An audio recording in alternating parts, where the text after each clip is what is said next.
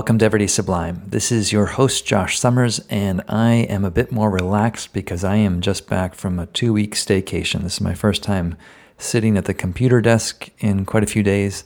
Um, I've had some good pockets of of kind of tech Sabbath days. And this is an experiment that I was trying to run during my vacation. Um, I explored or experimented with with doing one or two days of a complete screen break or a complete Sabbath from screens um, throughout the staycation. And I am actually very impressed by the results. I feel internally calmer than I have in a long time, even even with, say, going on a meditation retreat. There's something about pulling back from screens or dialing down one's exposure to screens that um, seems to really uh, pacify any agitation in the nervous system. So um, this relates to the conversation I'm sharing with you today on the podcast. Um, it, today's guest is a friend of mine, Elisa Malinverni from Switzerland. She's a Swiss yoga teacher, specializes in Yin Yoga. And um, a couple of years ago, going back maybe a year or two back, she wrote a wonderful book called Yoga For Recovering Addicts. And this book is a series of interviews she conducted with a whole variety of practitioners across different traditions, um, and and and she's really looking at how uh, yogis, contemplatives, have used their practice as a way to um, overcome sort of debilitating addictions in some form. And I'm sharing my bit here about smartphones because I would say for me, I think if I were to, in my own audit of my own inventory of um, excessive grasping, I would say my smartphone occupies a central place there where I, I find myself grasping for it, looking for things, um, texting friends or whatever as a way to fill space and, and avoid something else. So um, she and I speak about uh, smartphone addiction, for one, in this episode, but we also explore kind of the, the the nefarious manifestations of the grasping mind and how the grasping mind is really the root cause, as described in Buddhism, of of discontent and dukkha.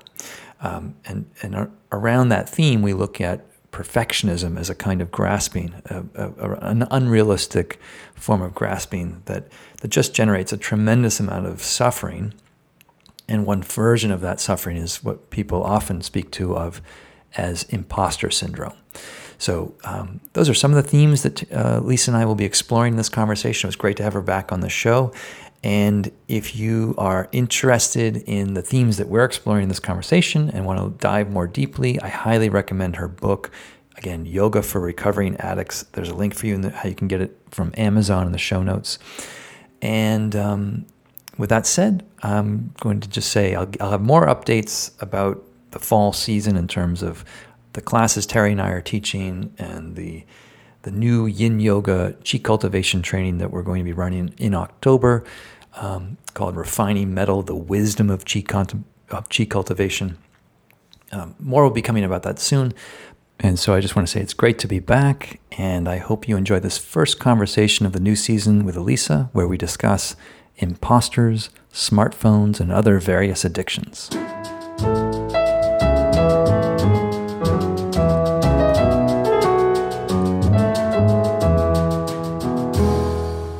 Today, I am with Elisa Malinverni. Elisa, welcome back on the podcast. How are you doing? Thank you. Thank you. I'm good. Just got back yesterday. I just got back from my summer vacation, summer vacation slash teaching retreat, but all good. I'm very rested. Oh, great, great. So um, just to, to introduce you, you've uh, towards the end of last year, at some point last year, you wrote a, a great book called Yoga for Recovering Addicts, Stories of Hope and Ways of Self-Healing. Um, and we recorded, we taped one episode that published last year. And mm-hmm. then towards the end of last year, we recorded the second episode, which due to my sort of negligence and disorganization got lost, and I apologize to you. I was uh, saving it. You didn't have to tell everybody. That's okay. No, no, we had to be transparent about these foibles. All right, I, I had, all right. I had, I had, I had every intention of publishing it uh, early in the year, and basically when this year started, just uh, there was a one thing kept happening after the next, and I got derailed in my own schedule. And by mm. the time I got around to trying to get it published, I realized that it had been deleted from the archive in Zoom. And I was, as they say, S O L, shit out of luck. Um, so I, a, a, an apology to you and a thank you for coming back, because I do want to um, continue our conversation that we had about what you've been writing about and thinking about and practicing. Um, and just to tee us off, um, we've identified a few things from the book that we might, topics we might get into, specifically mm-hmm. issues of codependency, um, how and when yoga or yogic type practices can be maybe the cure or part of the problem with addiction.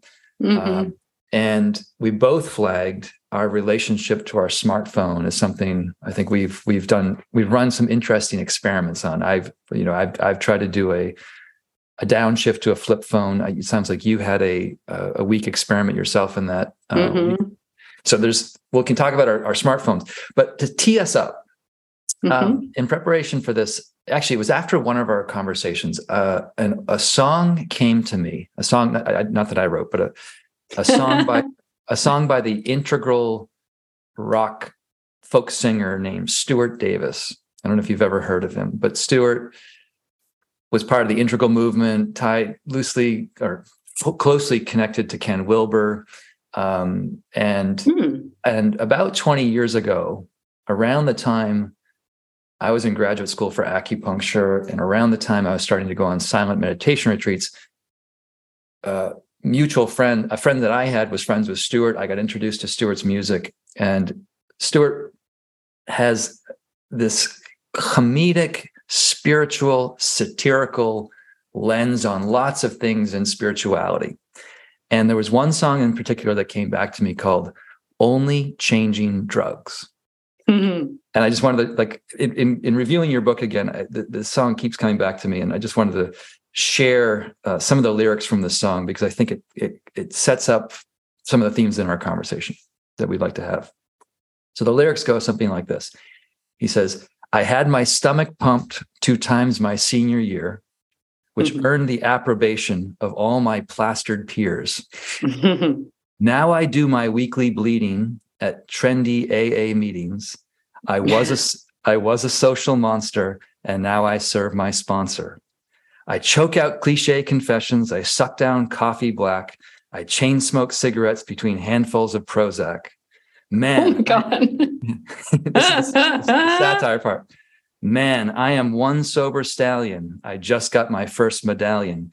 My hower, my higher power drugged me. I'm late, letting strangers hug me, and it goes on like that, but. It's sort of like the, the refrain, the chorus is dependency is still coursing through my veins. I'm mm. only changing drugs. And, you know, just in, in reading through the stories and some of your, you know, this, the, the, the, the, the stories that you share, the, the kind of character studies or the um, living examples of yogis and practitioners wrestling with all variety of addiction. Um, the theme that kept coming back, I, I, and I, I heard you, you touch on this note throughout the book is, and, and I heard you posing questions to your your sub your interviewees, but where is the practice itself becoming a replacement for the addiction and and and just sort of channeling the same energy? Um, and and what I like about your book, and I'll, I'll pass it over to you in a sec, but what I like about your book is the, as we covered the first time, is the nuanced way that you explore all of this without really kind of drawing any like specific conclusion itself. Like you're not saying this is the way to look at it or this is the right way to see it, but you're you're creating kind of a kaleidoscopic mul- lens of multiple perceptions on this addictive dynamic.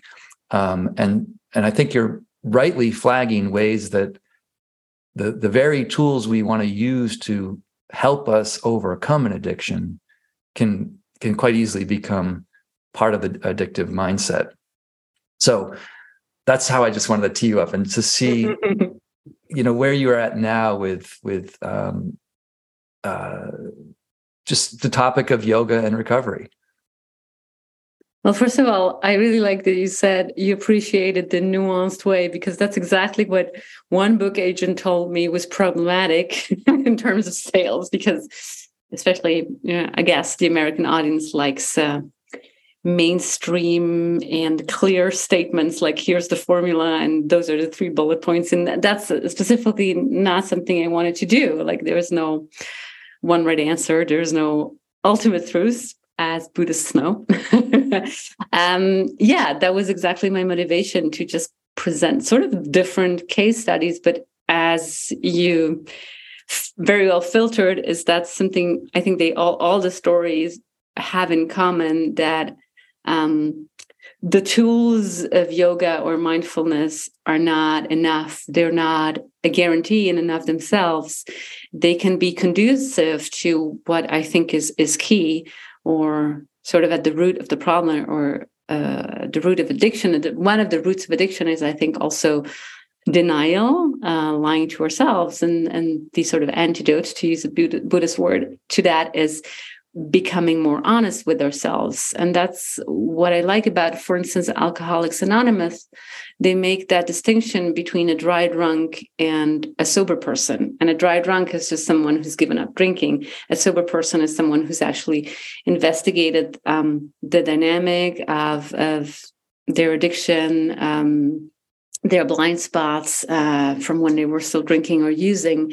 And I think that's something that yoga and Uh, mindfulness can can sort of enable more self-reflection. But then there's like that other element, like where, what's you need that wherewithal, you need that readiness, and maybe also that mental flexibility to really turn the spotlight around and, and look at yourself. And that's why I'm so fascinated with those rock bottom experiences, because there seems to be something that cracks open in people when they hit rock bottom, and suddenly they're like, oh, okay. And, you know, they, they see themselves. And like one of my interviewees said, then you see, you see that whatever you've been trying to do to fix yourself with a substance or with an addictive behavior isn't working, has not worked for you. And you realize that you need to start working on yourself, doing the inner work. Yeah. So just to underline or reflect that back, the mm-hmm. the, the themes of denial, self-denial about maybe how either what the cause, the underlying causes of, of the behavior are, or the behavior itself, you know, those are, they, those can be very much in place. And the tools of yoga and, and mindfulness, ideally, are are lenses or ways in which an individual can become more aware of the underlying energy, impulses, behavioral patterns. But often, and I, and I and I really started to see myself through the case studies that you share in the book. Um, but often, the the new behavioral system, called like yoga, could be a new behavioral system that someone subscribes to as a way to deal. Mm-hmm. Um, When, you know, when some of your, the interviewees spoke about, you know, doing their first yoga class and feeling like they were floating down the street afterwards, like they're feeling so light and clear, and like the burden of maybe suffocating anxiety was just relieved from, from the practice, which I, I this is, this, this maps to my own experience. I remember this very clearly myself. The first yeah, I yoga think class. We, we can all relate to that. I yeah, think. The, we, it needs a name. What is that? It's the, the, the come to yoga moment. Yeah, I call it like the sattvic hook. Sattva is like, you know, the feeling of lightness that the yogic texts and also the Ayurvedic texts sort of describe as the middle path. Like you're not, you're not hyper, you're not restless, but you're also not um, dull. You're you're in between, and you feel like, like you say, you feel that, that lightness, that clarity, and that is entirely positive. But it can become, I guess, depending on how we're wired, but I think for most people, um, especially because I think in our culture, we're either or. We're either tired or wired, or we're tired but wired, but we're rarely like centered and grounded, but still feeling that lightness. So I think that's why that also presents, presents such a such a hook for people. Sorry, but I interrupted. No, you, no, no, you're right. It, you're, that's that's a great point. And so the the practice, whatever practice people come to and, and get hooked on, you could say, um, can deliver that kind of sattvic clarity, not tired, not wired, but clear centeredness. Um, and then, you know, if, if I trace my own story, like you get into it and then you, you want to really devote yourself to it. You're like, you're like, I'm, I'm, I'm on board with this. And then suddenly the system has lots of prescriptions of how you really need to do it. Say dietary behavior or the number of times and amount that you practice and certain formulations of practice. There's all these formulas. And you, you touch on this in the, I know this comes up in the book too, but there, there, and then there may be a, a teacher of sorts or a, a leader of sorts who kind of embodies the ideal and, and maybe receives a lot of the projection from students who, who are looking up to the teacher and thinking, okay, this person has some, somehow transcended the, the problem. They're a living beacon of purity. Um, And or also they tell you, they tell you the prescription, they, you know, give you all the information on what you should do to keep feeling like that or feel even more like that. Right. Um, and that, I think, it can set up this dynamic of seeking perfection. Mm-hmm. Um, and, you know, for me, dietary practices and yoga were very intimately connected, and uh, you know, still are. But I had a maybe a kind of a wacko pers- sense of what was dietarily healthy, and I got into excess- successively more or increasingly restrictive dieting to purge my impure body of toxins. The toxins were. Oh, that sounds so familiar. Right. Yeah, but even that languaging, I mean, yeah, retrospectively, yeah. It sounds crazy, right? but, but I, I I bought it wholesale, and yeah, yeah, we did, we all did. And it and it's sort of, I forget who it was that I was speaking to once. It said it's it's the archetypical story of trying to find yourself, but in trying to find yourself, you ultimately lose yourself all over the place. Mm-hmm. And and and it's coming full circle back to the the issue of acceptance. You know, it, it took me a lot of time in practice, you know, years before I could even come to the accept acceptance of the the real underlying thing that I was running from. Mm-hmm. Um, and I and I think I, I just liked how your book handles that that side of it. You know, that that you're that you're that you uh, yeah. you name you name that clearly. Um, and also, if I might just add, that too is an ongoing practice. I was just talking to a friend of mine. She's a psychotherapist. She's also featured in the book. Uh, it's actually the first first chapter, um, and and we were both saying how, uh, especially when it comes down to nutritional things, eating disorder habits, we're both still like vulnerable to that. Like if someone starts talking about, you know, this regimen that they're following or this thing that they that they've tried. I'd rather not hear it because I know I'm very susceptible to that. And and it's an eternal, like coming back to remembering um, that I do have an eating disorder and that I, you know, that is a blind spot for me. And whenever I hear or read about intermittent fasting or you name it, it's it's easy for me to get hooked. And And that that honesty that I was mentioning, that self-reflection and that uh, ongoing self-inquiry is, like I said, it's it's ongoing. Like it's not like you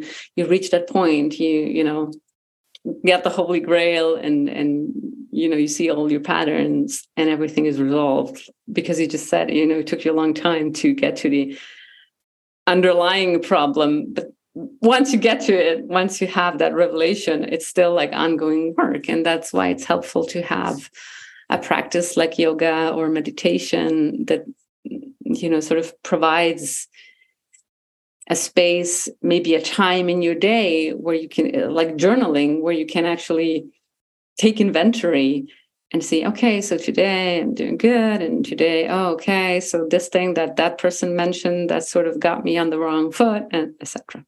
Mm-hmm, mm-hmm. Yeah. No, that, I mean, this is, it's the underbelly of the yoga industry in a way. The, I, I think there's, there's fancy new names for it, but like I, I, some people are throwing around the phrase, the aspirational self. And, um, but I think there's something within a lot of yoga systems, uh, alternative wellness systems or complementary wellness systems that have this un- under undercurrent, underbelly side of purity, the, the straight and narrow path, um, ideals around what a practitioner will behave like, talk like, eat like, mm. and and and it can really feed into pre-existing kind of neuroses around yes, con- yeah. control or or, or yeah. whatever. Um, so, you know, I, I do. I, there was a book I've read in the interim since we last spoke. Um, by it was a turn. It was turned on to me by a friend of mine who's described the author Ernst Ernest Kurtz as the the, the great historian of A A, the A, Alcoholics Anonymous movement, mm. um, and. This the book I was reading was not the history of it, but it was sort of his reflections about what's going on. And it's called The Spirituality of Imperfection. And mm-hmm. and I just I'm just it was it was an interesting read for me in that acceptance of one's imperfection, you know, is very much at the heart of maybe welcoming a higher power in the context of an A A, A A language, but accepting that the person who is addicted can't necessarily muscle their way through the addiction by stri- striving harder. Like the, there, there's something mm-hmm. profound about what you're describing when you mentioned the, the rock bottom experience, mm-hmm. like when you can't deny it anymore, when you can't posture your way around what's happening or rationalize it, that that in the full acceptance of one's imperfection, that that is actually kind of the the necessary first step or the necessary condition for for true transformation or for for changing. I don't know if it's the necessary first step. But yeah, you can challenge me on that. Sure. Yeah, I'm not. I'm yeah, just, no, no, I'm not sure. I'm not sure. When, but certainly, uh, Alcoholics Anonymous uh, kind of. I don't know if they coined the phrase, but they also often use that phrase. You can't white knuckle your way through it. Like you can do it on your own. You can't do it on your own. Um, but I think there's different elements that are really helpful, like um, a community, a group, which Alcoholics Anonymous provides, and definitely they have um, that. Requirement from what I hear. I've never been to a meeting myself because I have addictions, but alcohol, I think, is not one of them. um, but they they do, yeah, you have to pick a, a higher power um, that you then identify with in, you know, in your hours of darkness. Um, and and they also, I mean, at least in the U S, there's, in, in larger cities, there's meetings, I think, every hour of every day, and that also gives you structure. And um, as you may notice, the, the points I've just mentioned, and I think there could be more, yoga covers a lot of those bases. Like yoga gives you, if you practice at a studio, it gives you a community, gives you structure, because you can, you know, most studios have classes every day, so you can go every day. And it gives you, what I like about yoga is that it gives you sort of a spirituality, but it it it's not necessarily... Um, It, there's no theological aspect yet. You don't have to pick a Hindu deity to identify with. Um, and I think a lot of people resonate with that, with just having a spiritual resource. I think that phrase is from Carl Jung, um, without, you know, it being God or Allah, or without it being related or tied to a theistic religion. And another thing I like about yoga mindfulness practices is that is that um, it, it's not that abstract concept, but that there are moments when you can, I mean, for me, when you actually experience that higher power or whatever we want to call it, you know, energy or or higher self, or that, you know, intuition, inner voice that speaks through you or comes through you.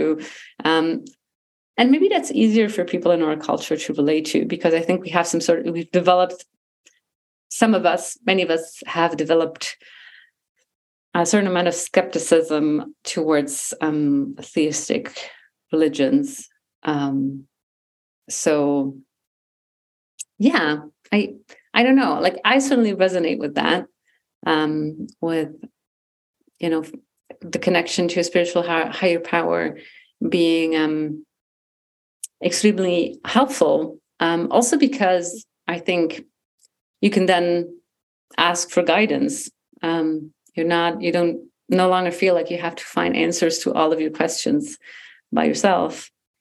Mm, yeah. And that's another fine balance. Yeah. You know, one of the things that I was thinking of when you were just speaking there about how a yoga class, someone going to yo- a yoga studio or developing a yoga practice, that that can be a very strong support for a, a spiritual connection, right? For, to, mm-hmm. to to uh, somewhat of a self-styled higher power. Like, you don't have to absorb a theistic higher power from any specific tradition, but you can uh, a, a self-styled version of a higher power that you can connect with.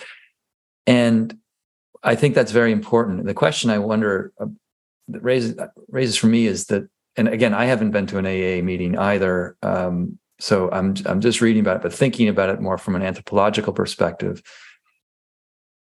There's something about the group sharing, and, and Kurtz calls it kind of a spirituality of imperfection support group, where in people sharing their story, you know, there's living, breathing examples of of humility and and imperfection, which every member can start to identify with in a certain way, that they can identify with someone else's struggle, and that can, in a way, normalize um, and help hold them hold, I think, their own what they're what they're wrestling with themselves, and and that's that's something I didn't necessarily get in yoga. And I wonder what you mm-hmm. think about that. Like, you know, because I I felt like I would show up and like it, it wasn't such a social scene. It wasn't an interpersonal scene as much. It was more me going to a class, working with a specific teacher, trying to look like I knew what I was doing.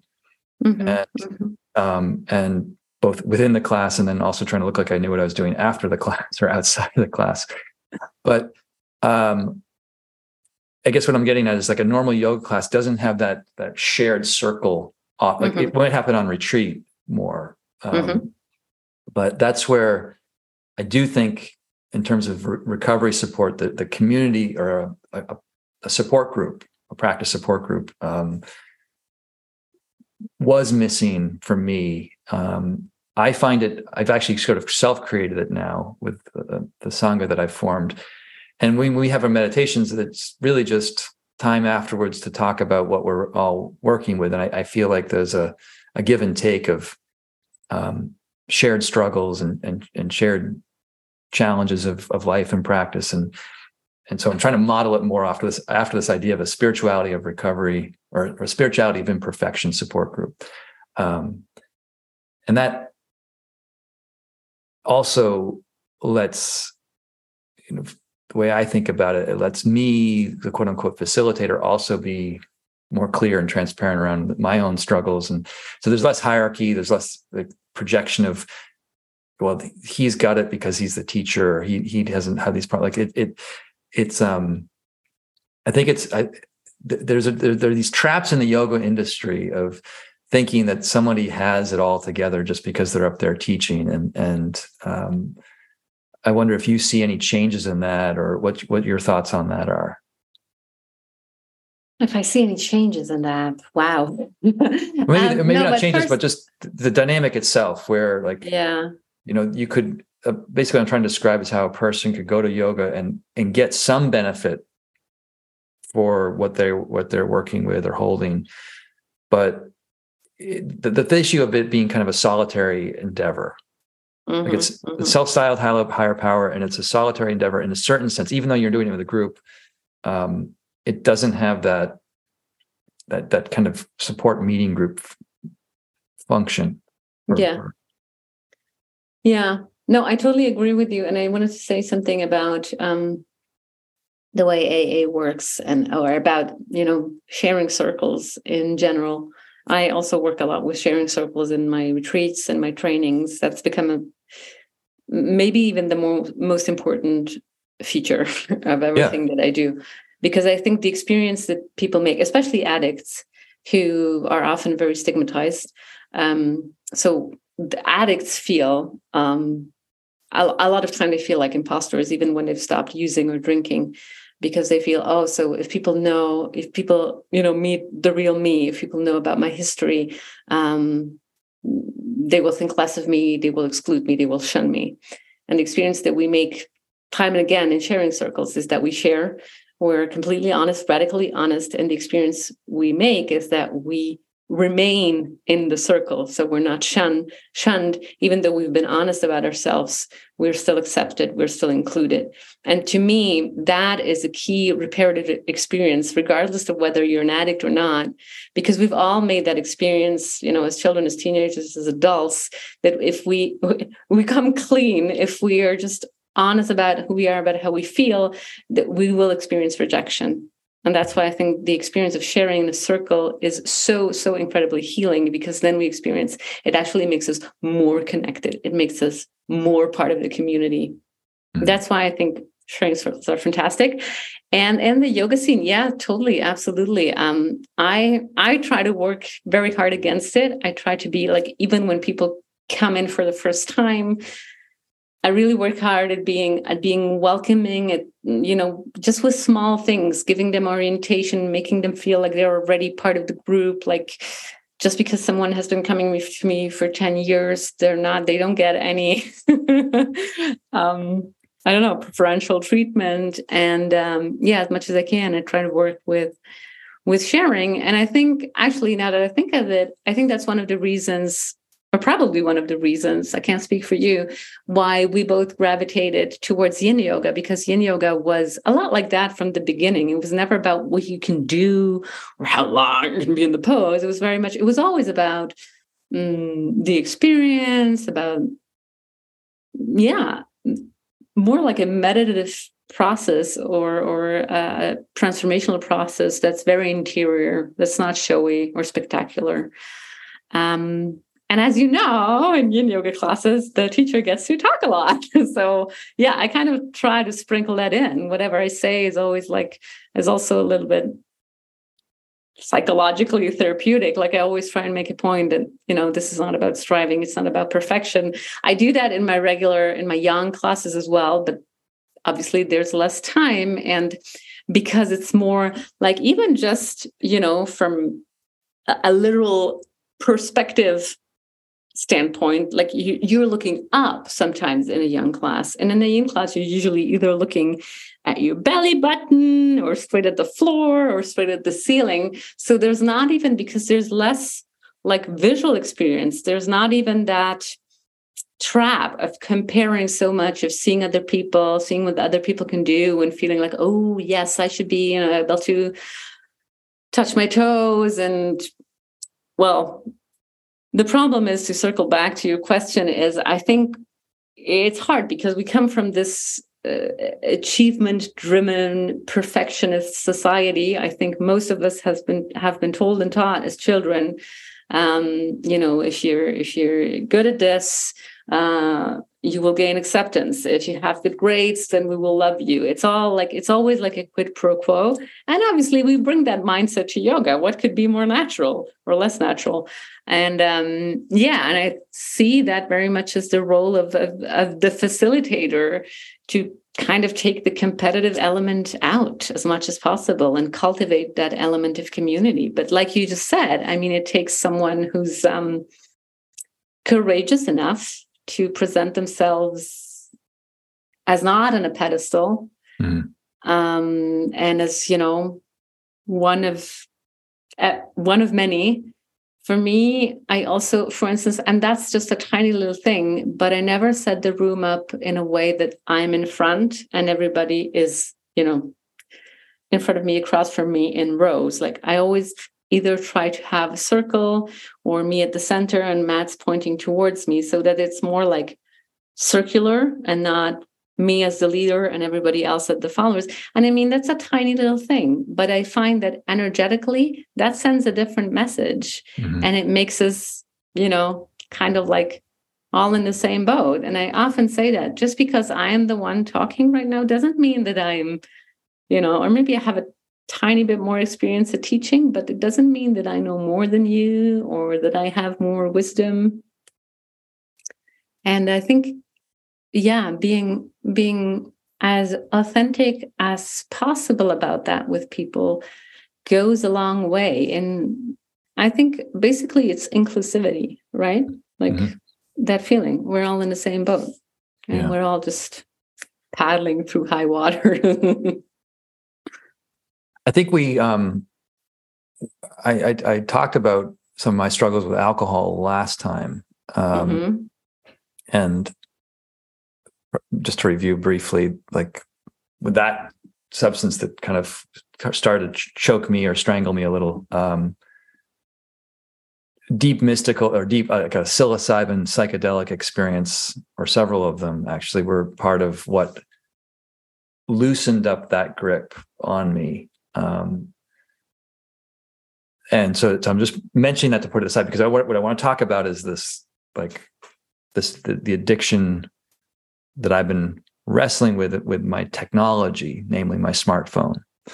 Um, and I know you, you mentioned that you had your own experiment with that, because this is, this is a segue from being, we can be authentic and transparent around this, but I also, I'm just flagging my alcohol problem. So people don't think, like, oh, well, if he's only talking about his addiction to smartphone, he doesn't know anything about addiction, or he hasn't, you know, I, I'm like, I know what it's like to be addicted to substances. I'm, I'm addicted to coffee still, like coffee, caffeine. Mm-hmm. I'm still very much addicted to caffeine um, in a certain sense, because if I didn't get it, I would probably not be articulate at all right now.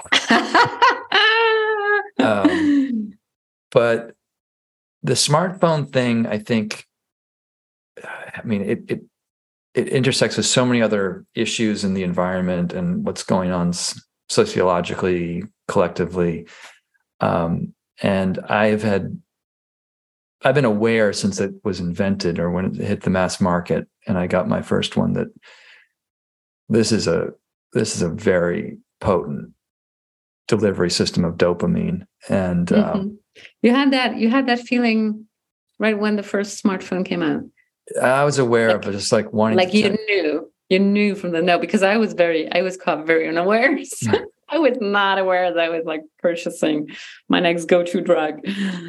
Oh, I didn't know when I bought it that I was going to get so hooked, um, uh-huh. but I knew early on in possessing it, you know. And it, but it, the, the roots of it go back further. I mean, I remember in high school, you know, growing up in the age when telephones were still connected to the wall with a cord.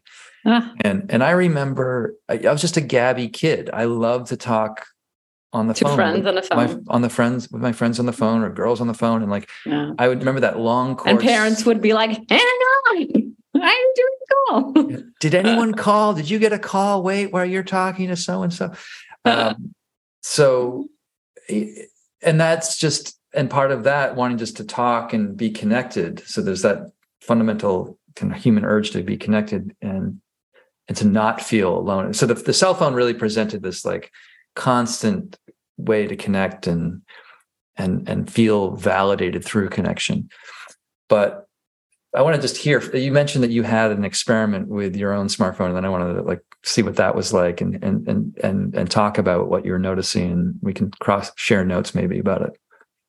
Yeah. So as you just mentioned, like I, I haven't even had a phase in my life when uh, alcohol became problematic.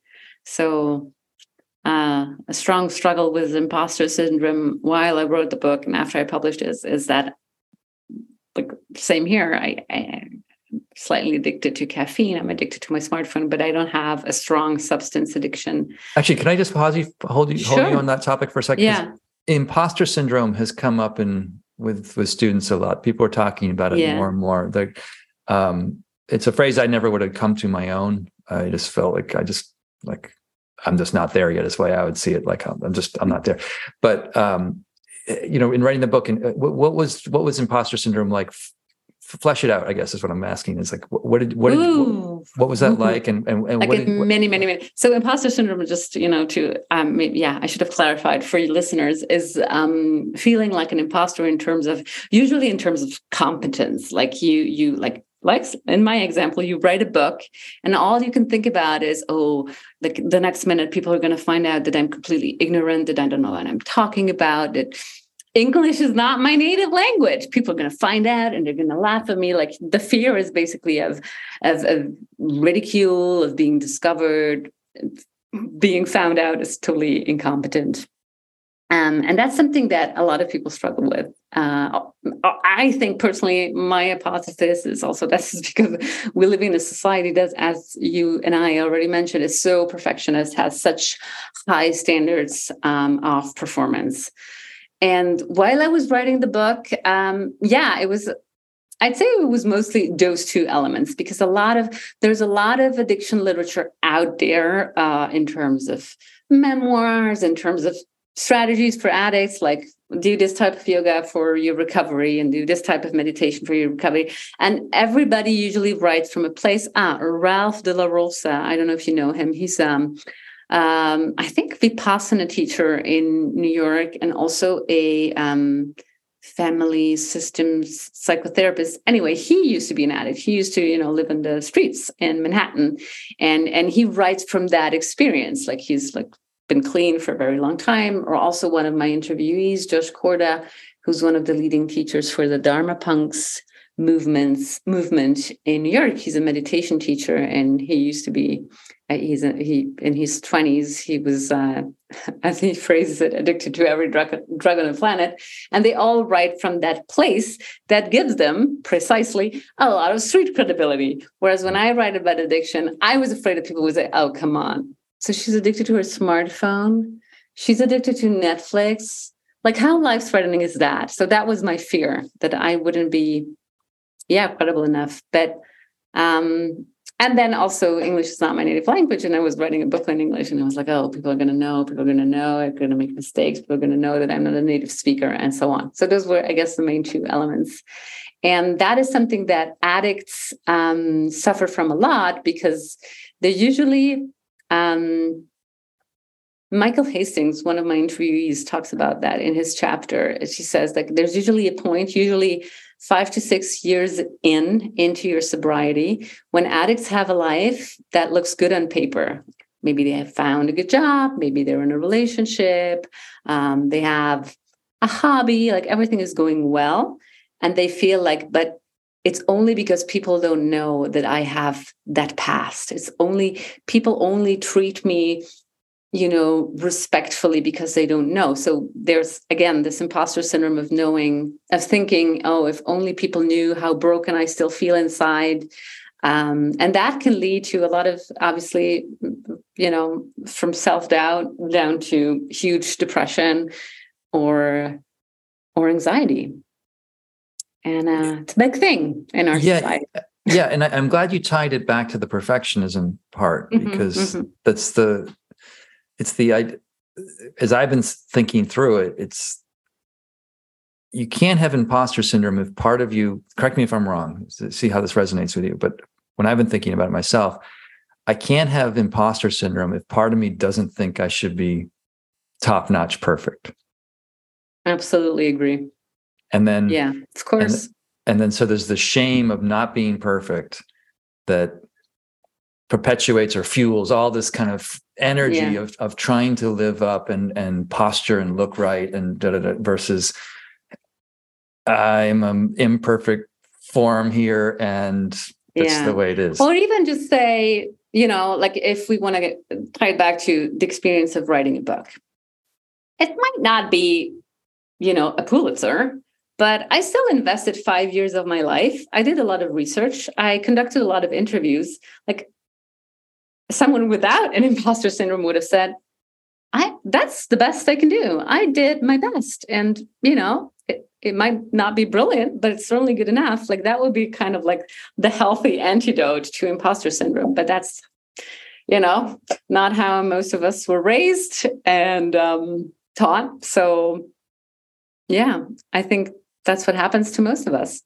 Yeah, no, thank you for getting into that. I mean, it, because it, for me, it, it also speaks to a, a fragility of self that I think everybody has to a certain degree. That, yeah. that, that we're we're fragile because we rely on a reflection back from somebody else or a group or a, whatever. We, reflect, we rely on a reflection back to validate who we feel we should be or are. And um, so there isn't that core sense of safety with being who you re- who you authentically are or mm. internally are. Um, and that... that can push it just, and it's, I think whether you're writing a book or, you know, teaching a yoga addict, class, teaching a yoga class, or just for a practitioner. I mean, it's the number of practitioners that I know that are, you know, that, um, in my view, when I listen to their practice, when I listen to how they, they're thinking sincere was like real sensitivity and, and, and, and sincerity about their practice. And then they keep coming up with this, coming against this wall of feeling like an imposter. It's like, what's there's something about the way everything's getting framed that that it's setting up these ideals of of of unrealistic perfection. Mm-hmm. Um, and it actually reminds me of something that you used to say to us in in trainings and um, in in the seat of the teacher. It's it's so important to kind of give people good information, right? And I remember once you said during a workshop, you said to us, don't go to war with thoughts. You were talking about meditation. And that really stuck with me because that happens so often in meditation that we have that image, like, again, that perfectionist image.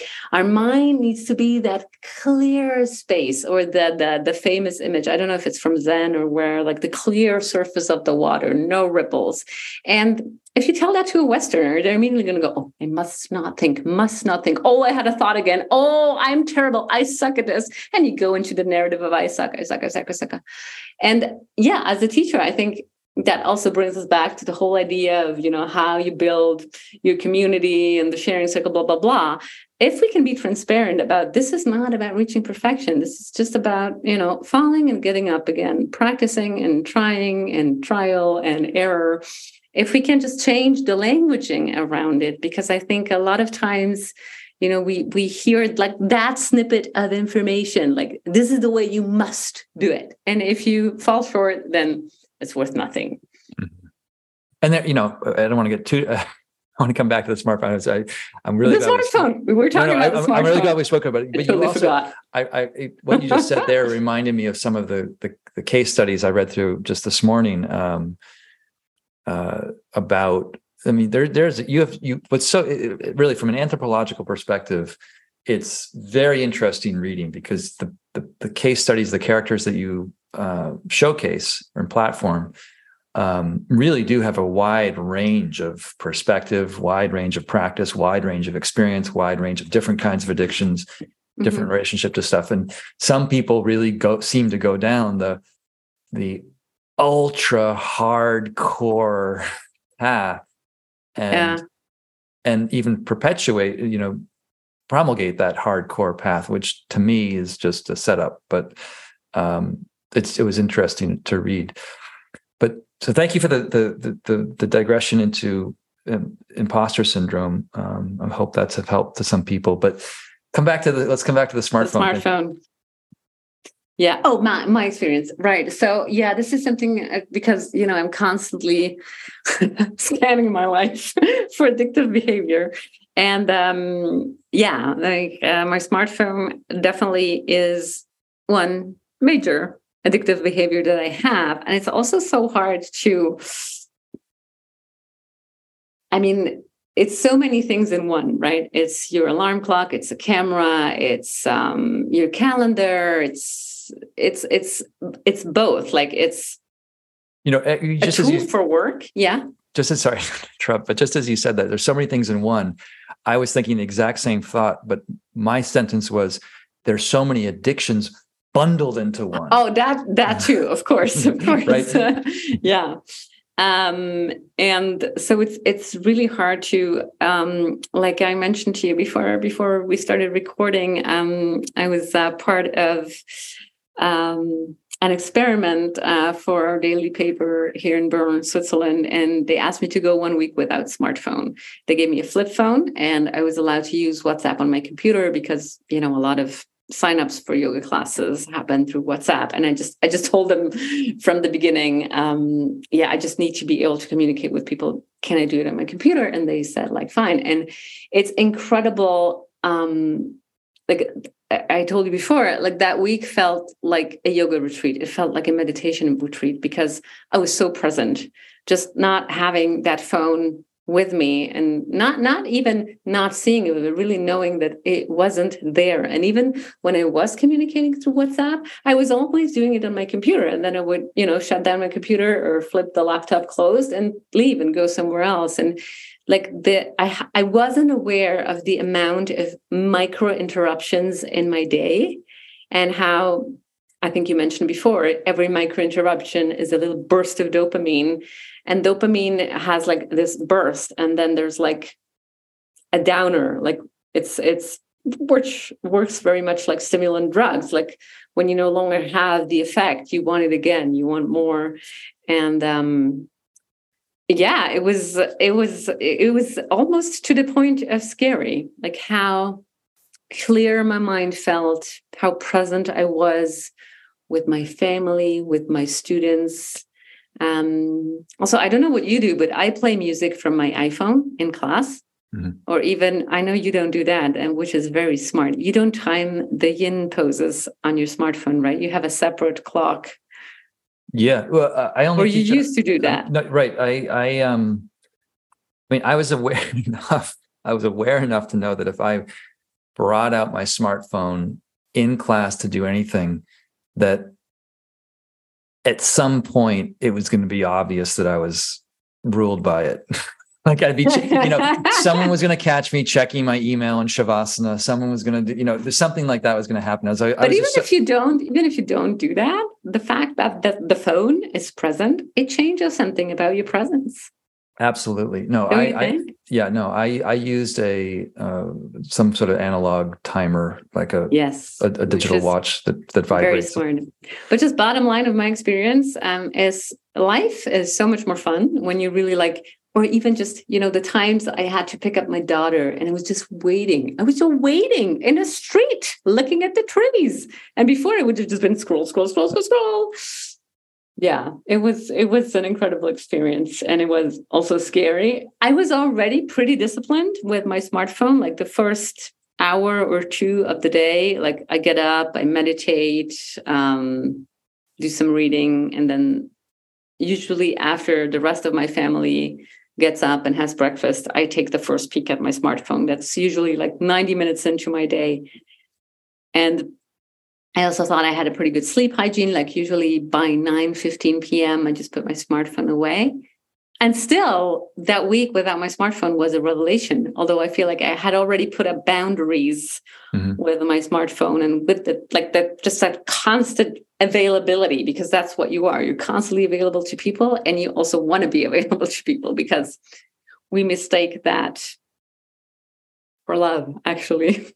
Yeah. Oh, someone's been looking for me. Someone's been texting me. Oh my God, someone's called.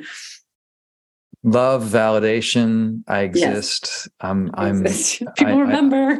I, I'm not, I'm not, I'm not disappearing into irrelevancy kind yeah. of. Um, yeah. So, so what's your experience? And I'm very interested because you now you live like in the middle of nature, right? Yeah. Yep. And I always have the illusion that it would be different if I wasn't living in a city. I would be different with my smartphone, but go ahead, take away that illusion. For yeah, no, well, um, my question, I guess, well, before I come to myself about it, I, I curious. Did, so you did a week, and then go ahead, you, yeah. And you, and you did they? Where was your phone during that week? Did you have to it hand was, them in? No, no, it was um, in a drawer, um, switched off. I guess. Or maybe just on, I don't know, but I, I didn't, I didn't take it out one single time. Like I can be very, if I put my mind to something, I can yep. be very disciplined. And well, and I don't want, I don't want to dis- discount the fact that you're par- participating in something like an experiment run by your local paper. Mm-hmm. So conceivably there are other people doing it. So, you know, you're part of a cohort that's all in it together yeah. kind of thing. Yeah. So there's an accountability Uh, there was no contact between the participants, um, just with the reporter who did the interviews with us. Uh, I've actually, I've done it again this summer. Well, I always kind of do it in the summer because we go to a place in the mountains where there's, there is reception, but there's no, um, there's no electricity. So you can't mm-hmm. charge your phone. So you switch it off, and I switched it on just every two days because, you know, my parents, they're not old. I just to, you know, check in with my parents if everything was okay uh, at home. Um, but yeah, so I've had a similar experience again this summer. Uh, but obviously, it's easier when you're somewhere on vacation in nature. Like I said, yep. um, it's it's easier to do when you don't have to be available for, you know, work issues um, and so on. Yeah. Yeah.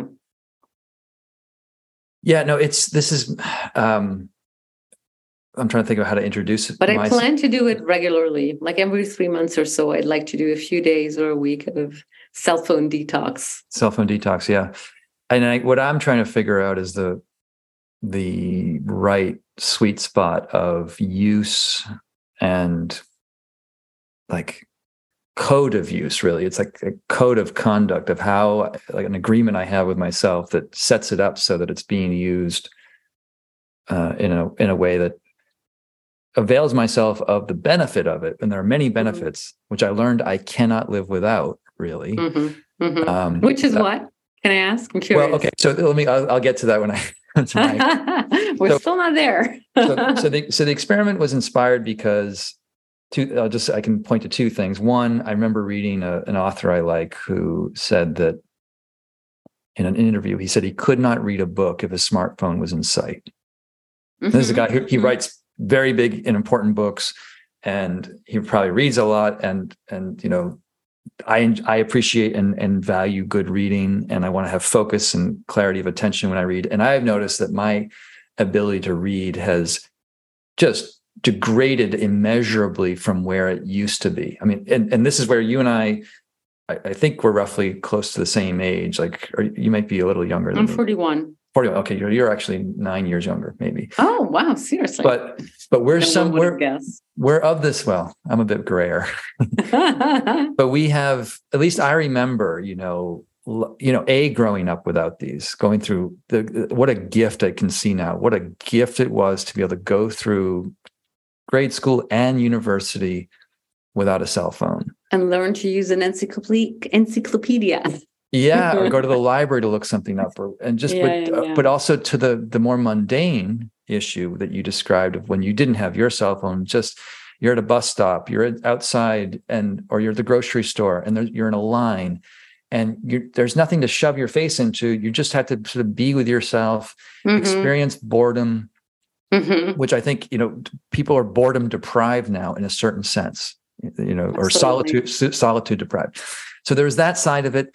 And then um, I read an article, a few articles actually, about teenagers in Brooklyn, sort of hip mm-hmm. teenagers in Brooklyn who were forming a, a kind of a social group, um, loosely formatted after like an, a, a, a movement of Ludditism, where they were going back to flip phones. They're getting together and playing board games, or, you know, just reading books and poetry, and, and just being social together without, in, with, intentionally without the the, the screen. Um, and I thought to myself, okay, very te- cool. Teenagers in, are doing it in Brooklyn. I can do it here in Maine. And that brings me to your point. Like, yeah, I imagine too that if I could just get out of the city, get out of the the.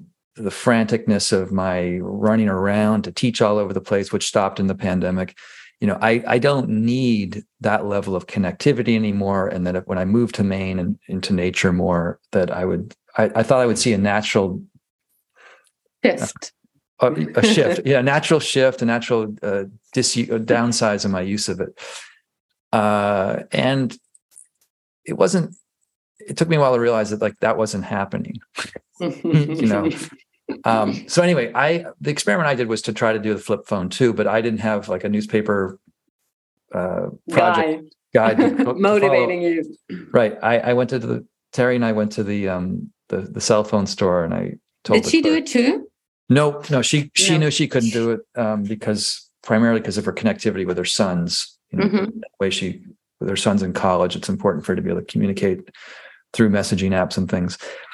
Um, I downshifted to a to a sm- to a flip phone, and was running this hybrid experiment where I had the flip phone for phone calls, mm-hmm. but I kept my iPhone on Wi-Fi so that I could use messaging apps with friends in Europe, or my bank app for doing. Oh yeah, the bank app. Yeah, that was bank, tricky. Banking apps. And some things I really like, like you can't do. Like I realized during that week, I told my husband, can you pay this bill for me? Because I cannot use my e-banking without the verification on my smartphone. So basically we're screwed.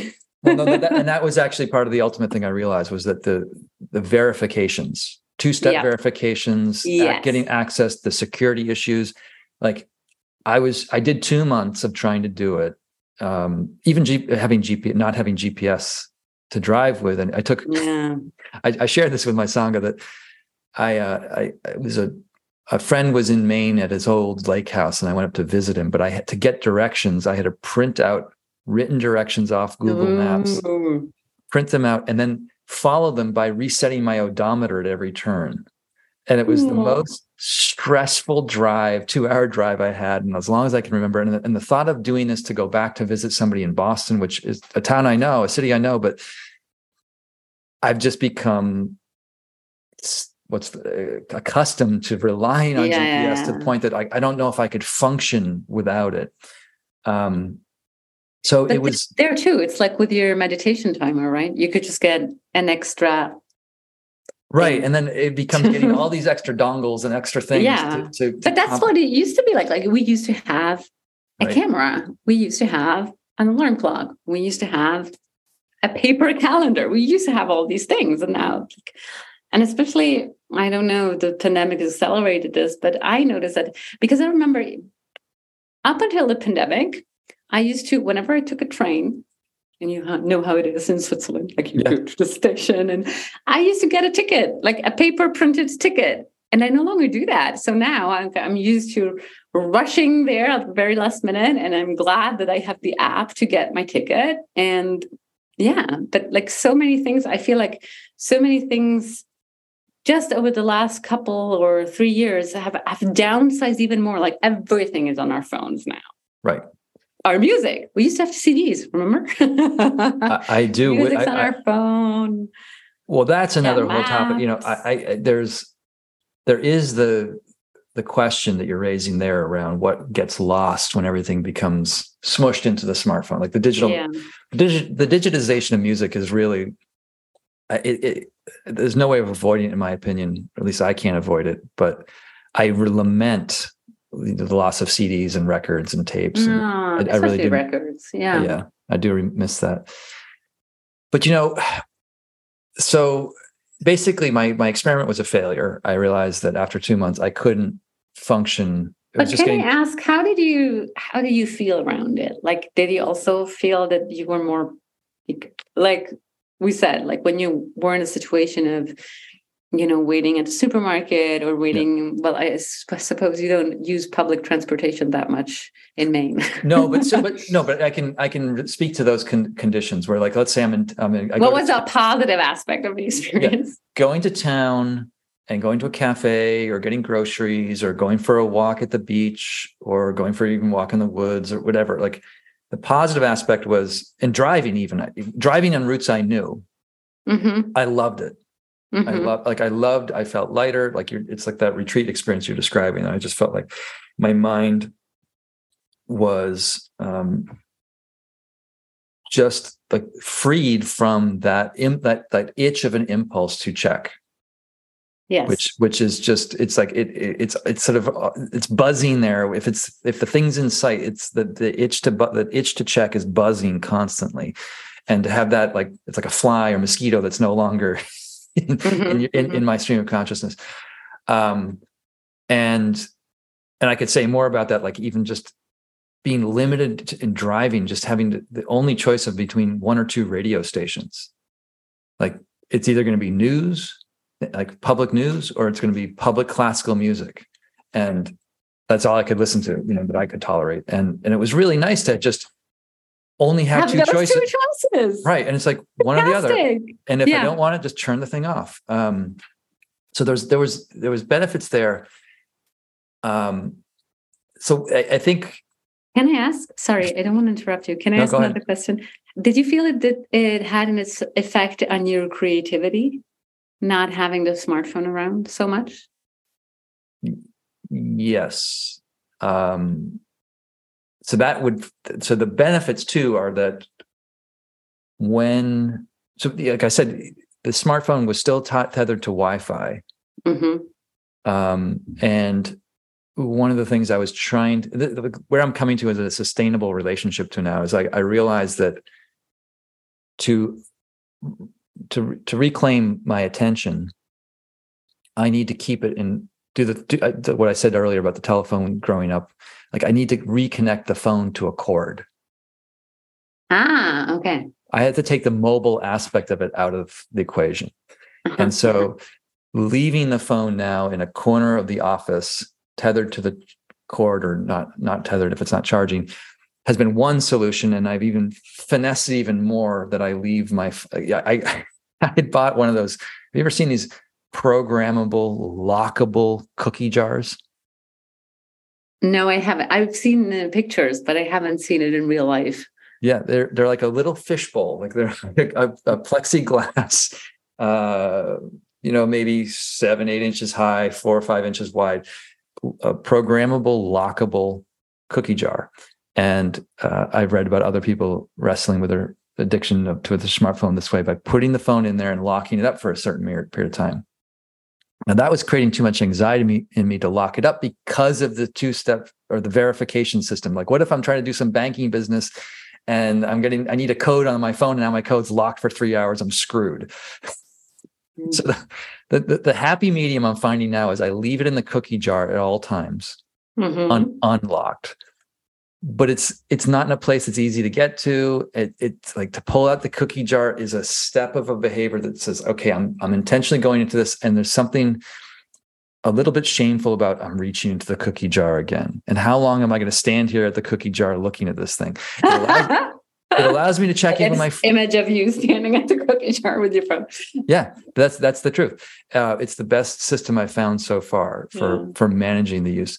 But to your, your question around creativity, in general, I've found I've regained, not completely, but regained a much greater pleasure to read for reading. Mm-hmm. Um, practice itself, whether it's yoga or meditation, is, again, it's just that mosquito buzz is, is, is mm-hmm. sort of removed. And uh, yeah, I would say overall, creativity is, is, but that and is better. And I think that also ties to, at least a little bit I've read, like ties to being able to be like, expose myself to boredom, which is, you know, kind of a, a, a down mode or a, not offline, but like the, my, my, when, when I'm bored and I'm not plunging into just some sort of stimulus with like an article to read or a conversation to text with a friend about, Uh, in the boredom, there's a, a way that I, I know my brain is able to probably process things that I'm taking in in a different way, which does f- kind of funnel more creativity. I think yeah. it's, it's it's hard to quantify. It qualitatively feels that way, but it's I would have a hard time quantifying it. Yeah, yeah. I ha- I've had the same experience. Like I think we do really need need that emptiness to come up with, well, I don't know whether there are new ideas, but I felt exactly the same way. Like the less distraction, the less buzzing fly, like you very aptly described it. And the more, you know, things can, can come through you. Like, yeah. And, and that was, uh, yeah, it gave me great joy to discover that because I thought mm, maybe I've gotten like somehow a little bit jaded because there's always a lot going on. Like I have two kids and I run my own business, but then I realized, oh no, it's just, it's just my phone that's, you know, taking away from, from my creativity. And by the way, I've also uh, observed the exact same thing. Like when my phone is somewhere, you know, maybe in a different part of the house or in a drawer or just not in my line of sight. It's much easier to to focus and read a book or to write, to do something that actually requires focus, whether that's writing or practicing or... Yeah. And what you described with the cookie jar is actually, it's like pure behavioral psychology. And that's a, a big part of overcoming addiction. Like we've talked about, you know, spiritual aspects and uh, spiritual resources. But um, I do not want to belittle, even though behavioral psychology is, is not as popular as it once was, because it's all about, you know, more like somatic-based psychology, uh psychology connected to mindfulness tools, to family models, et cetera, et cetera. But behavioral psychology can be immensely helpful, like um, putting obstacles between you and your drug of choice, or uh, visual cues, not having it lying around. That makes a huge difference. There's a book I, I highly recommend by James Clear. It's very popular these days, and it's called Atomic Habits. And it's mostly about self-improvement. And I mean, I can't get behind everything he says, because I don't think we need to make ourselves even more high performers and high achievers. But I think he has a lot of interesting points and tips about, you know, there's studies like if you have water tanks in an office, people drink more. And if you have candy bars in an office, obviously people consume more sugar, because there's just something about the visual cues that makes us like, oh, yeah, I want that. And the same goes for our phones. Yeah, it's funny you mentioned Atomic Habits. Terry's currently reading that book. I've, I've she liking it? Yeah, she really likes it. I've I've peeked oh. into it, and and I, I said to her, it looks like it looks like three books I read smushed together. Um, ah. There was there was a book called Switch: How to Change When Change is Hard, mm. uh, that came out maybe ten plus years ago. Uh, so Switch. There was a book called The Power of Habit um, mm-hmm. by Charles Duhigg, I think. That was a good one. Um, But one of the things that I was trying to apply to my own scenario with the phone was the, just a simple phrase from Switch that says, what sometimes seems like a person problem is a system problem. And I think James Clear picks up on that kind of stuff in, in, in terms of how to design habits. Yes. And the piece that I've always been interested in is just the environmental, like the environment itself. How is the environment designed to aid or abet a certain kind of habit? And, uh, you know, for now, it it really is working for me. And I, I just, I guess I'm using it as a case study, that just because I I think, you know, my, my working definition, as I think I shared with you last time, for addiction is any behavior, repeated, any be- repeated behavior with adverse, adverse consequences. You know, and, and that still can get, repeat. Yeah, that you still repeat, and so that can get tricky. Like, when is it? When's it really adverse? When's it benefit? What's what's the mm-hmm. pros and con on the equation of it? Um, but I know for myself that, and, and my part Terry would say that my, I'm not necessarily the easiest person to live with, but I'm I know I'm significantly less easy to live with if I'm on the phone a lot, because it it does it amps my anxiety. It it can amp. Um, just sort of my a feeling of overwhelm that, that mm. kind of can makes me a little more prickly. Um, and the times that I've done things like what you're describing of like, either get it under control or take time, break off. I I know I kind of mellow out a lot more. And I, I you know, I'm not, I'm not alone in this, in that the, my concern is for really the, the, I don't know what generation we call them now, but the, the, The Is generation he? that Terry's boys grew up in, or they're part mm-hmm. of, that where they were kind of given smartphones very, I don't know, around like ten years old or so, and or some some of their friends got them younger, and oh. like her boys are doing really well. So, but I think they're outliers actually. The majority mm-hmm. of their friends, and the stories I, and the studies I read about or hear about, the articles I read, are pointing to this epidemic of mm-hmm. anxiety and depression. Yeah. You know, that's, that is directly correlated with the technological uh, uh, tsunami of smartphones to that, to into the culture when they were coming of age or growing up.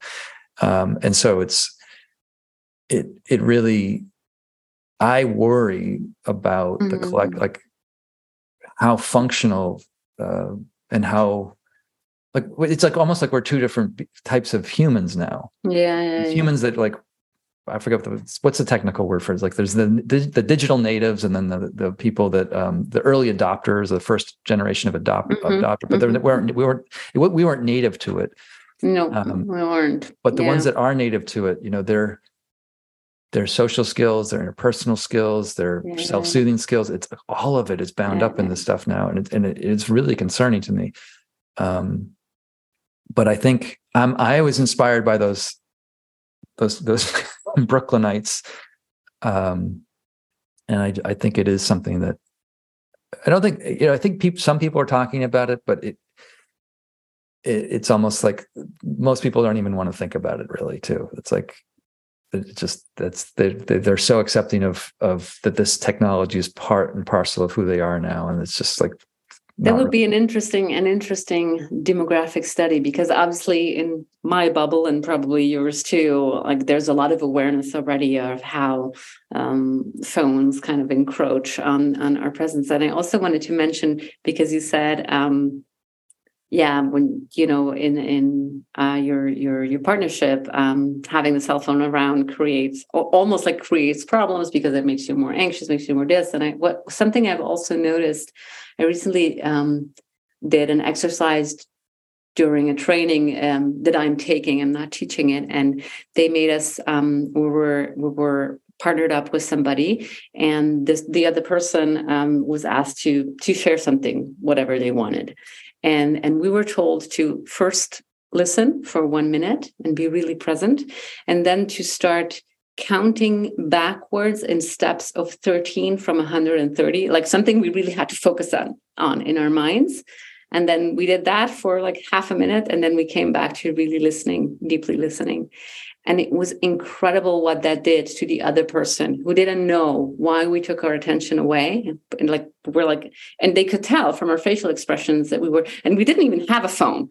Like they could just tell from our facial expressions that we were somewhere else in our minds. Yeah. And one person actually started crying, because it really triggered in her like something like a deep core memory of not being heard as a child and being ignored. And it's it's incredible what that does to the human psyche if you just tune out of a conversation when someone is trying to tell you something about their day or about how they feel.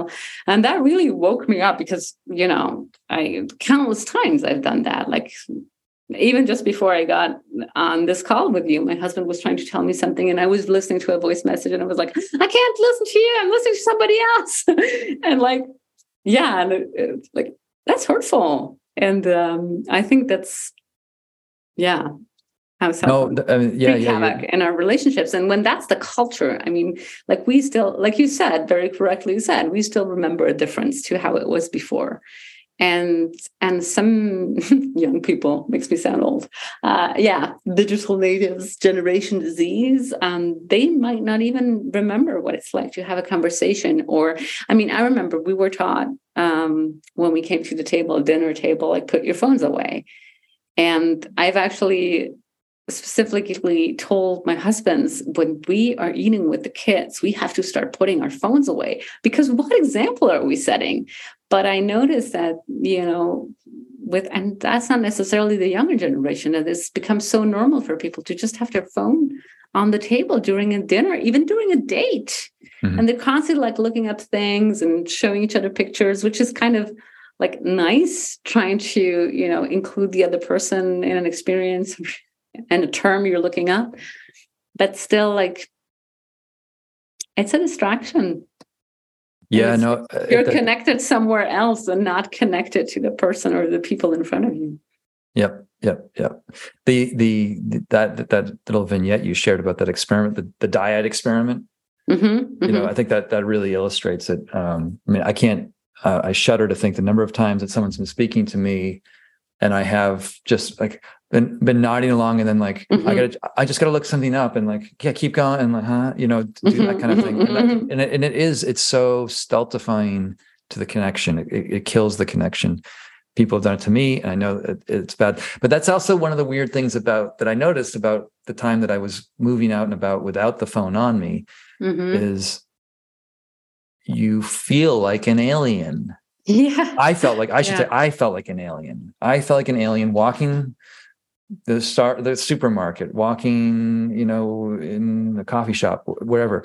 Um, you know, you're in line. Everybody's staring down. You're just you're you're the one. Like you're, it's almost like you're kind of you're the weirdo who's yeah. standing there not looking at their phone, and and and that's an odd that's that's an odd thing. Yeah. Um, but the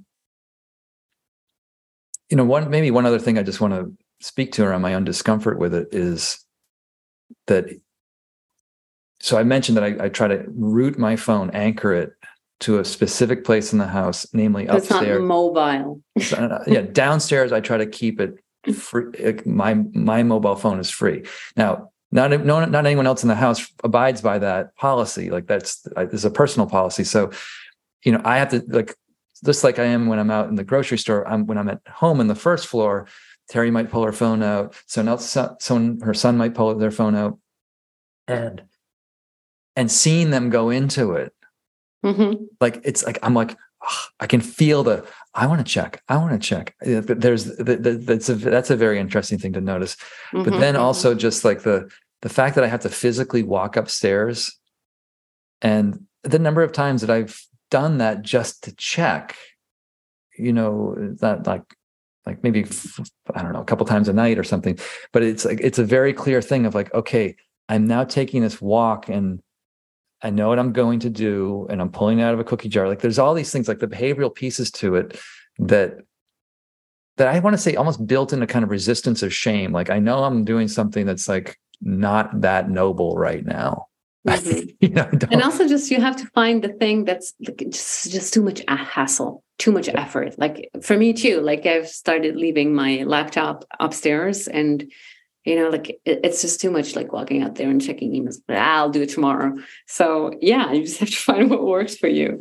Mm-hmm. And, but I wanted to ask, so you have this cell phone free zone um, downstairs and you don't get mad when other people don't abide but by that, because that's what happens to me that I like, I, you know, I found this new noble rule for me and I, I kind of like get mad. I'm like, get on board, fucking get on board.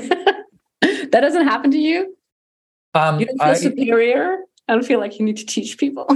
There's a couple of things there. There's the okay. superiority and and uh, the the judgment of condemnation of others doing it. Mm-hmm. Um, this, I mean, my answer was is that how do I say it? I I feel like I I one of the things I'm. It's an old, it's a it's a simple lesson, but I'm really trying to internalize it, which is that other people's behavior is other people are not responsible for how I feel, and and that's been a it's a hard lesson. It's one of these things I've like started to see a deeper level of that kind of expectation that I want somebody else to behave so that I feel better or that they're responsible for how I'm feeling, and so. Y- I, of course, I have judgments about it, and you could call those judgments of superiority or condemnation or whatever. Like, yeah, I have part of me that can chirp a lot of uh, sanctimony, superiority. Mm-hmm. Um, but more, mostly, I'm just trying to work with my, you know, my side of the street on it, which is like, okay. It doesn't oh, make you're me... such a good practitioner. No, no, I'm a, I look, I'm a, I'm a client. Are. I've been through therapy. I've been like, I've, I've tried yeah. to work through this stuff because it, it, it, yeah, it's. But that's another huge part of, of addiction or actually of, you know, becoming sober or abstinent is taking responsibility for your actions and your emotions. Yeah. Yeah. So that's, I mean, it's like, could I be around someone drinking? And, you know, and I can, I can be around, I can not drink and be around someone drinking and it's not, not a problem for me. And like, I don't, I don't go hang out in bars, but like, you know, if there's a social function, there's, there's so it's, it's, it's in that range where like, I notice how my, maybe someone else is taking, losing themselves in drink and, and, uh, and I'm not, or, um, same but you have enough distance. Yeah. Enough to distance. Alcohol. Enough time has passed. Enough time has passed. Whereas with the phone. But also there are, what I actually also wanted to add about phones, it's kind of like dealing with um, an eating disorder or sex addictions. Those are things that have spiraled out of control and have, you know, morphed into addictions or disorders, but they are also tied to basic needs, like human beings need food, human beings need intimacy. And apparently we need phones in this day and age. So the sobriety becomes learning how to, to cope, or as you described, finding rules and the system and the structure that enables you most of the time to have an awareness around what you're doing. And I think that that, that that'll be the future, that we have most of the time, maybe eighty percent of the time, in the best case scenario, we have awareness. And then I have days that I totally, like, I totally relapse and I'm like on Instagram for an hour. And but mm-hmm. but I usually then see, oh, it's because, you know, this and this happened and I'm stressed and I kind of like gave in to this drug of choice. And I think that's a totally okay. Like, I really like what Josh Korda said to me in the interview for my book. If, yes, maybe if you're a renunciate, you can have the expectation that you're one hundred percent present twenty-four hours of every day. But we are like common pedestrians. We're like, we're householders. We don't have, like, it's not necessary to put that pressure on yourself to be one hundred percent present, to never like have a slip. If you have a slip, then okay, admit to yourself that you had a slip and move on, and, you know, you'll do better. Yeah, no, I, I love that. And I, and I, I want to underline that, that, and, and just speak to that too, that the slips happen. I mean, I, even though I have, think I have this good system working now, there are times, just for the record, where the phone mm-hmm. does show up on the first floor of the house. You know, my phone, my phone does find its way down. It walks down all by itself. It walks all by itself. And it might be when, like, I'm home all alone for a while, like Terry might be away for a few nights, and like, I got to stay in touch with her and make sure she's like, there's like, there, I get into my own isolation things and, um, mm-hmm. and can justify it. Um, but it, it, it is like, I like how you just said that, that it's, it's, it's, it's maybe having guidelines that, that, that you can channel into, but, and, and know when you're not in those guidelines and how to recover and repair or reset if you need to. Um, yeah. Without the the idealism of perfectionism that says, well, I've, because, you know, it's like the one thing that people say, if I miss a day of meditation, like my meditation streak is off, and then I'm, I'm the worst meditator, I'm a bad practitioner. It's like, well, no, you're going to have missed sessions. You're going to have missed days, days off. You're going to slip. Everyone slips. And it's not a question of not slipping. It's a question of, when you recognize you slipped, how do you, mm. how do you, I think you use the phrase, if you fall down, how do you get back up? Right. Yeah. Yeah. And also like being able to see that that's what meditation is about, or that's what life is about. It's not about, you know, meditation is not about doing it well or doing it right on their time. It's about not losing that observing entity. And, and that's what recovery is. That's what, in my opinion, life is. Like, of course, that's like, we make mistakes. Like, that's, it's not possible to live in a body and, and have relationships without stumbling all the time. Yeah. That's fine. That's yeah. yeah. As long as you, you know, like th- those people that scare me is are those that, that think they're right all the time. But yeah, making mistakes no longer scares me. Most of the time, it doesn't scare. Yeah, as they say in Zen, one continuous mistake. Yes, one continuous mistake. I like that. And you know. It's Sorry. good to maybe to, to wrap up. I know we've been yeah, ch- yeah, chatting yeah, for a while, yeah. so we should probably wrap up. I, I just want to just plug your book again. Um, yes, let's, Yoga for let's Recovering plug. Addicts. Addicts. How, Yoga for Recovering Addicts, Stories of Hope and Ways of Self-Healing. Uh, one thing I It's available on Amazon. It's available on, on Amazon, website. On your website, and I'll have links. Uh, is there one you'd prefer me to to, to point people to? Um, actually, you know, if people order from the U S, um, it might be easier and more affordable to order through Amazon, but obviously I make more money if they order directly with me. So okay. Whatever people, you know, to feel like sure, they want to sure. support me specifically as an author, um, then obviously that's very appreciated. Something we didn't get a chance to mention or talk about so much, but I just want to flag it for... just because I thought it was very interesting, um, towards the back of the book, end of the book, after after all the case studies, after sections of sequences and, and pra- sort of uh, good practices for uh, person working with, with recovery, uh, you give a kind of historical mm-hmm. scope of the conception of addiction, and, you know, and tie it to his, historical developments, which I, I, I wasn't aware of that the first time I looked at the book, but um, I'm currently reading a novel about the Opium War. Ooh. And it's by an Indian author named Amitav Ghosh called Sea of Poppies. It's actually a trilogy about the Opium War, um, but it's historical fiction, very well done. And it's Ooh, opened my eyes to how little I know fantastic. about the yeah, I, it, but it made me realize how little I know about the Opium War, Opium mm-hmm. Wars.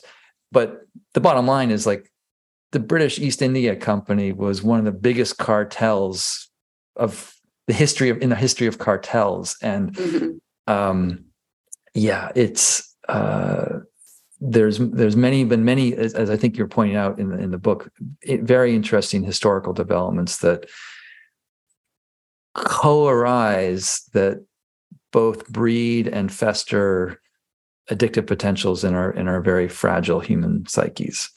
And, and, you know, smartphones are just the latest version of that. And I yeah. know, but, yeah. but, but you, you really do a nice job of, of presenting all that. And in general, I just want to say again, it's a, I, I, I hope you like the word, but I, it, when I look at the book again, it's a kaleidoscopic look at these issues of addiction.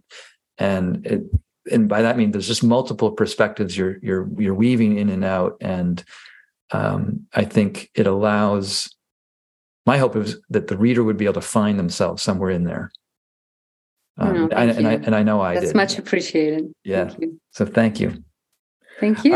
Right. We'll sign off here, but uh, stay tuned. Yes. Stay, stay on for a second. I will. Okay. I hope you enjoyed that conversation with Elisa. I, um, I always I really uh, enjoy speaking with her and hearing her perspective on all the, the, the forms of, of practice that we talk about on this show. Um, so I do encourage you to check out our book, Yoga for Recovering Addicts. There's a link for you in the show notes. Um, it really is a, it's one part anthropological look and uh, sort of a survey of all sorts of experiences with the grasping mind and how yoga, meditation offer holistic tools for overcoming these painful uh, manifestations of grasping. Do check it out, and I'd love to hear from you about whatever grasping mind objects or grasping mind dynamics you're aware of. Um, I'll be having more to say about my continued experiments with my own smartphone grasping. Um, so far, basically just turning it off and scheduling when I check things um, and not veering from that seems to be uh, part of the, the essential recipe. But more on that to come, and just say, look forward to connecting again soon. Until the next episode, stay safe, take care, keep practicing, and I look forward to seeing you soon. All my best.